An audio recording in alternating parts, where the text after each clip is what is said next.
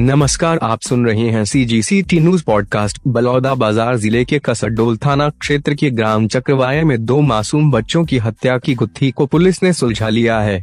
हत्या की वारदात को अंजाम देने वाले चार नाबालिग लड़कों को पुलिस ने गिरफ़्तार कर अभिरक्षा में भेज दिया है। आम तोड़ने के मामूली विवाद पर नाबालिगों ने इस घटना को अंजाम दिया था।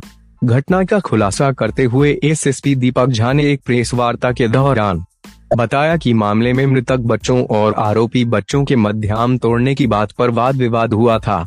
वहीं घटना वाले दिन दोनों मृतक बच्चे नदी में नहाकर वापस घर आ रहे थे। इसी बीच उनका सामना आरोपी बच्चों से हो गया, जिसके बाद आरोपी अपचारी बालकों ने पहले हुए वाद विवाद की बात को लेकर मृतक बच्चों के साथ मारपीट करना शुरू कर दिया।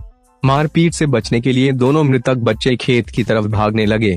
आरोपी बालक भी मृतक बच्चों को पकड़ने के लिए इनके पीछे भागने लगे। गाँव से कुछ दूर जाने के बाद इन चारों आरोपी बालकों ने दोनों मृतक बच्चों को घटना स्थल के पास घेर कर पकड़ा लिया। इसके बाद चारों अपचारी बालकों ने गुस्से में आकर पास में ही रखे लाठी से दोनों बच्चों को मारना शुरू कर दिया, जिससे घटना स्थल पर ही दोनों बचे शौर्य और लवेंद्र की मृत्यु हो गई। आरोपी अपचारी बालकों से दो नग लाठी बरामद की गई है। पुलिस की अलग अलग टीमों ने गाँव में ही कैंप कर घटना स्थल और आसपास के क्षेत्रों का गहन मुआयना कर रही थी। तो पुलिस की दूसरी टीम मृत बच्चों के परिवार वालों, रिश्तेदारों, बच्चों के दोस्तों और अन्य व्यक्तियों से लगातार पूछताछ कर रही थी।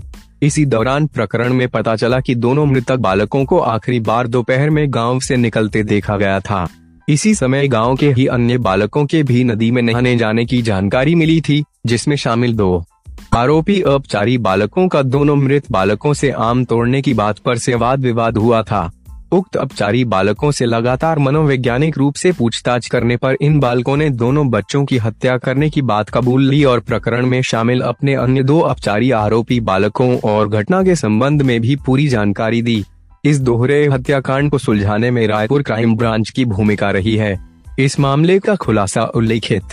थाना एवं चौकी प्रभारियों के नेतृत्व में प्रधान आरक्षक नवीन खुरे, जगदीश राठौर धनंजय यादव, परमानंद रथ, संजय सोनी, आरक्षक मृत्युंजय महिलांगे सुजीत तम्बोली रामलाल एवर्ट राजेंद्र साहू, अमीर राय, सूरज पाटले, मनोज ब्रह्मे सहित रायपुर एंटी क्राइम एवं साइबर यूनिट के सहायक उप निरीक्षक शंकर लाल, आर नो हरवर्धन की महत्वपूर्ण भूमिका रही। सी जी सी टी न्यूज़